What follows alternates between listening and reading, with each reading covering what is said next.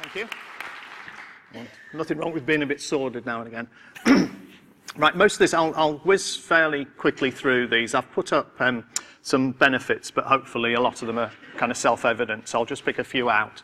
Um, JUSP uh, is uh, a collaborative um, initiative. Uh, and these are the four partners involved, all who have specific roles. So JISC Collections, if I, if I just go around, JISC Collections face the publishers. They negotiate the deals um, under the banner of NESLi and other, others. Uh, and they're involved in a lot of the legal negotiations.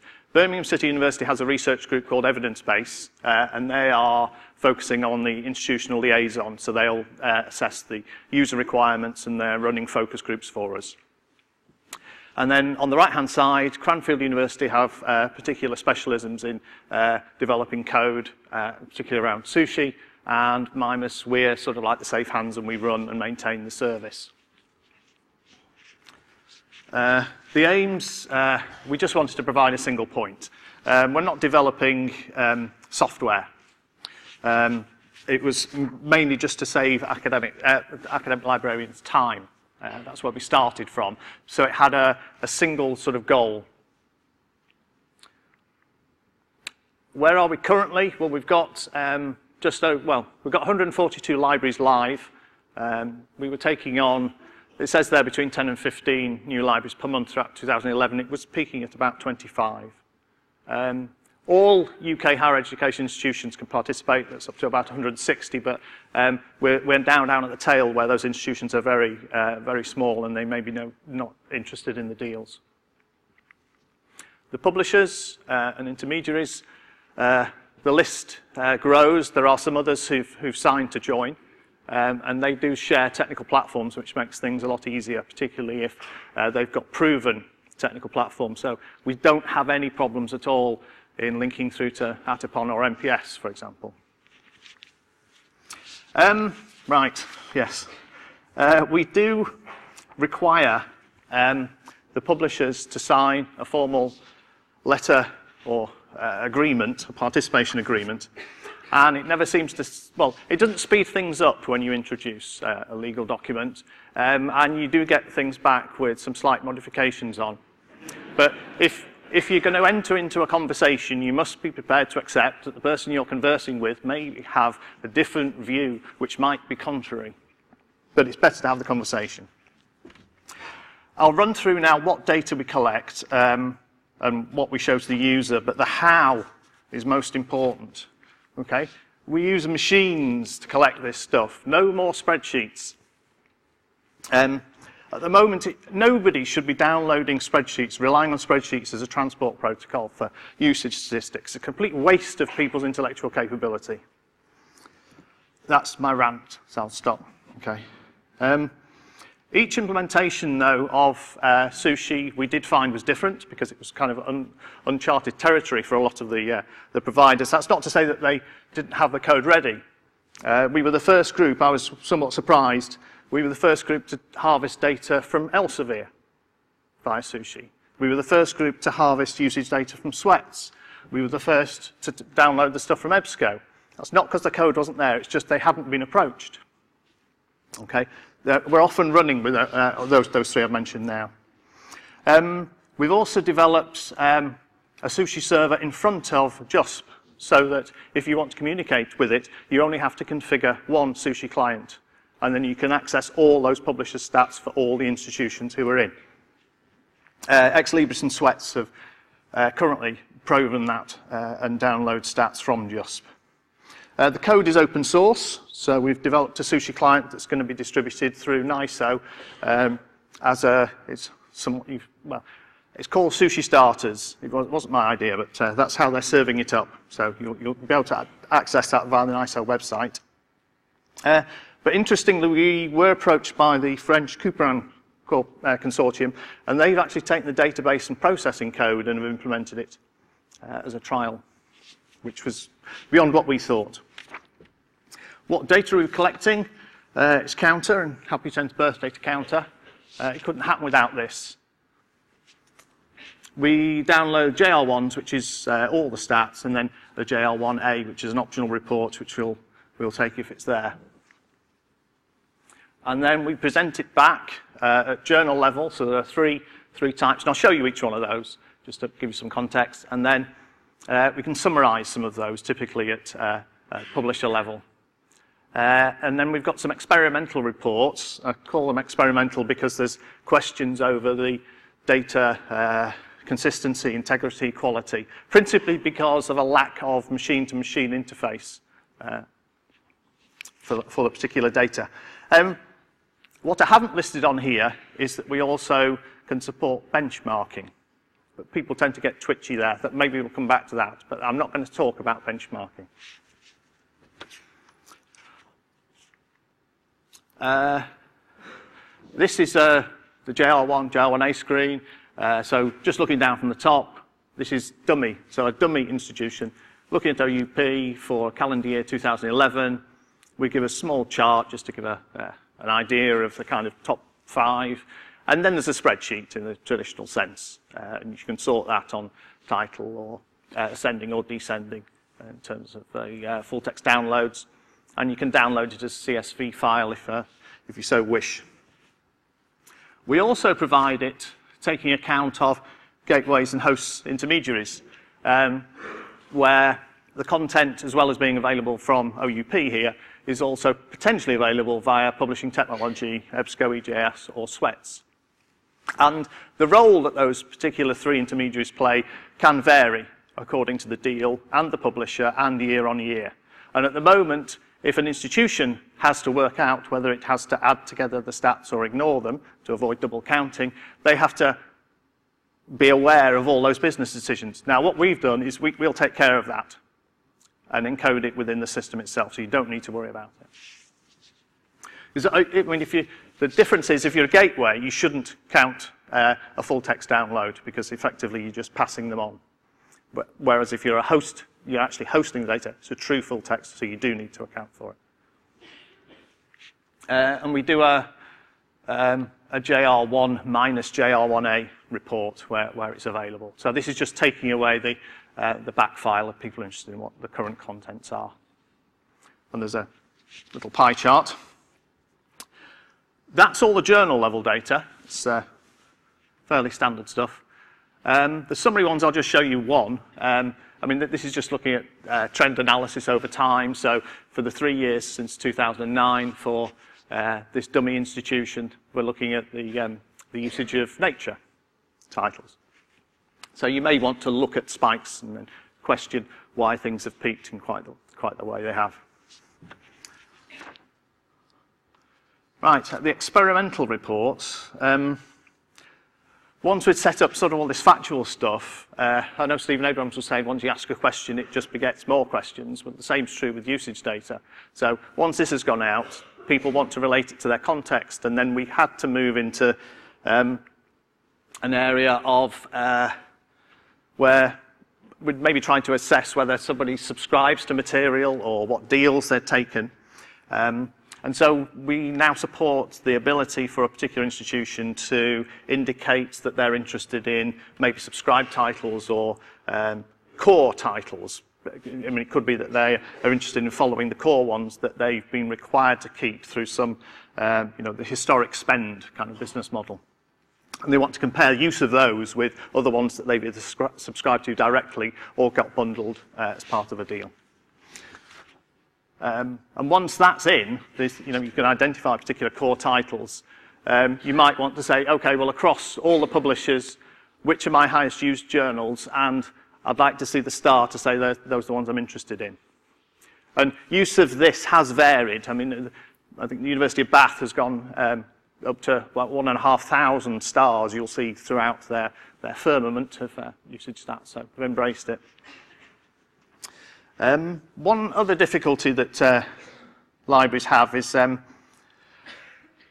um, actually finding out exactly what they're entitled to access and what they've bought. Um, and it could be what's, uh, what deals they've actually subscribed to and what content's in there. So we've collected uh, the title lists for the deals, loaded them in, and what we do is present against that the titles that are appearing in the JR1 uh, reports that the uh, particular institution is receiving. Why are we doing that? Well, people are interested in um, this area of nil usage. I mean, it goes some way to that. Um, nil, I should say, is, is not equivalent to no value. It basically just means that any value that is there has not been realized yet. And the question of why something might have a zero next to it um, isn't as straightforward as it, it might appear. Um, and also, you may or may not be concerned about it. So if you'd paid for it, um, you're potentially more concerned than if it was free or it was an open access title. Um, but although uh, we now flag up where we know if something's an open access title by just scanning through the directory of open access journals. But again, there's no industry standard method of indicating that something is open access. Um, the big thing, though, is the, is, the, is the rights. You know, did you actually subscribe to this content? Because if you didn't subscribe, it's going to be a zero. But uh, even if you did subscribe, have your rights been enabled? Because it could be that you're still waiting for, them to, for that to happen. Um, and also, uh, we have had uh, instances where the JR1 reports contain titles that have no content because they're future titles. So in 2010, um, titles were appearing that were due for launch in 2011. So no content, it has a zero next to it. And you can get zeros that are there because the data is wrong. Um, there was an instance just last September where one particular publisher the stuff we were getting through Sushi just had zeros for that entire month for every single institution in the UK. So we, we were just able to report that back and it was sorted within the day.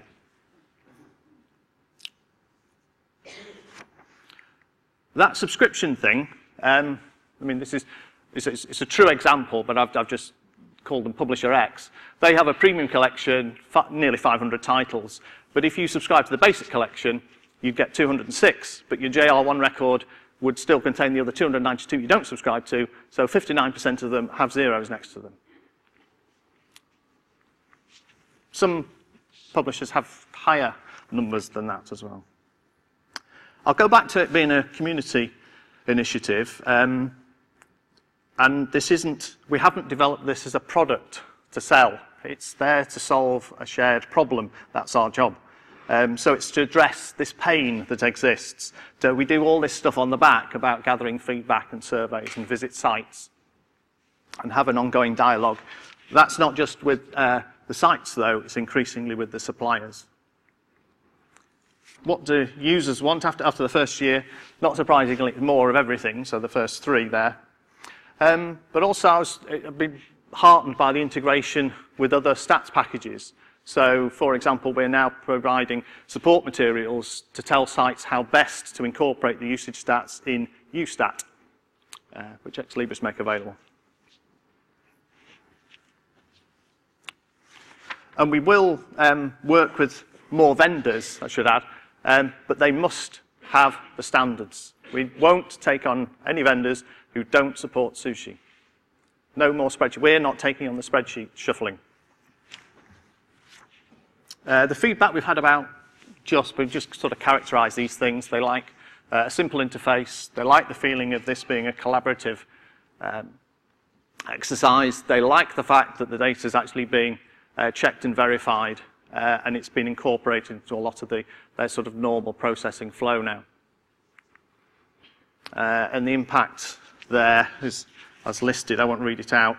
The, the last one, the data checking, uh, though, as I've said, is, is valuable to the institutions, but also to the publishers and the intermediaries and the technology platform providers who are supporting sushi.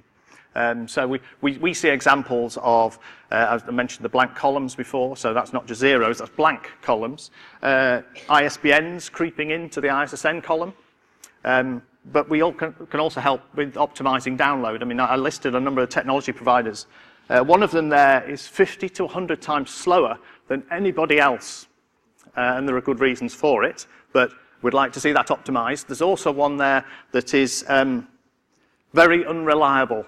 So we have instances where only one request out of 400 was successfully answered. And it returns garbled HTML back. So not a status code, not XML, not what's been asked for. So we can help sort those out. Um, and just going forward to release 4 counter, we'll be in a very good position to help people with the implementation of that successfully. Because the sushi compliance the, and the availability of a production quality server will form part of the audit process. And what we've done to uh, the, or what we've done to the, what we've provided for the publishers in response to their requests uh, is access to the JUSP portal. So we give each publisher a username, they can log in, they can see exactly what has gone to each institution from them. So they'll see the same data as the, um, the site does. Uh, and there are some other good things there. So going forward, um, we're keen to find out what people want, and that you see down there, outgoing consultation with libraries and the publishers. Again, it's, it is a collaborative venture. Um, it's really obvious that a lot of the conversations hadn't taken place. Um, and so I'm happy to have those conversations. Uh, it does mean that we maybe get sticking points and we're going backwards and forwards, but uh, in common with the UKSG, it's much better if we solve this as a, an industry uh, and, and adopt, adopt standards generally.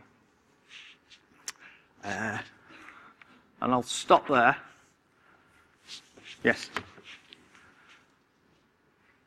Right. questions? Yeah. Thank you. Uh, we've made up a little time.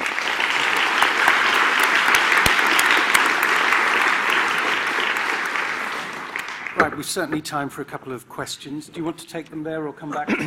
Yeah. yeah. right. I've got the right Any questions? Mic, so the gentleman just over there. Would you like to make your way to number four? I'm uh, reminded of the uh, well-known phrase, uh, the map uh, is not reality. And uh, it's a question addressed really to Jane as well, if you wish to, to say anything. Um, I wonder if, Ross, you'd comment on uh, the disparity between recorded downloads, the map, and the actual download required by the user, the disparity between the two is not a trivial issue. Um, Elsevier, for example, we discovered last year in some work is around 35%. A lot of publishers are around 10%.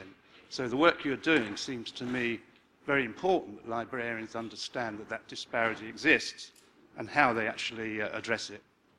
Right, but the, the important thing is I'm not in a position to account for that disparity. We can point it out, and uh, I would agree that if somebody knows that they're falsely inflating or reporting, then really, from an integrity point of view, they, it, they should be addressing it. I mean, we, we did look at, I know during the counter-technical discussions, some conversations took place about, you know, can you define some kind of algorithm that would identify some, some loading and could you address it? What kind of actions would you take? Um, but the best we can do is say, is provide the users with that information. And we're happy to be involved, but I, we, we don't touch any of that data. We don't correct the data. If any of the data is wrong, we refer it back to the, to the publisher, and that's the role that we have. So it's purely as that, that intermediary role. So I'm quite fortunate I don't have to try and address it, but uh, I don't know uh, if any of the publishers that you mentioned might want to comment. We have plenty of publishers present. Anyone wish to comment on that?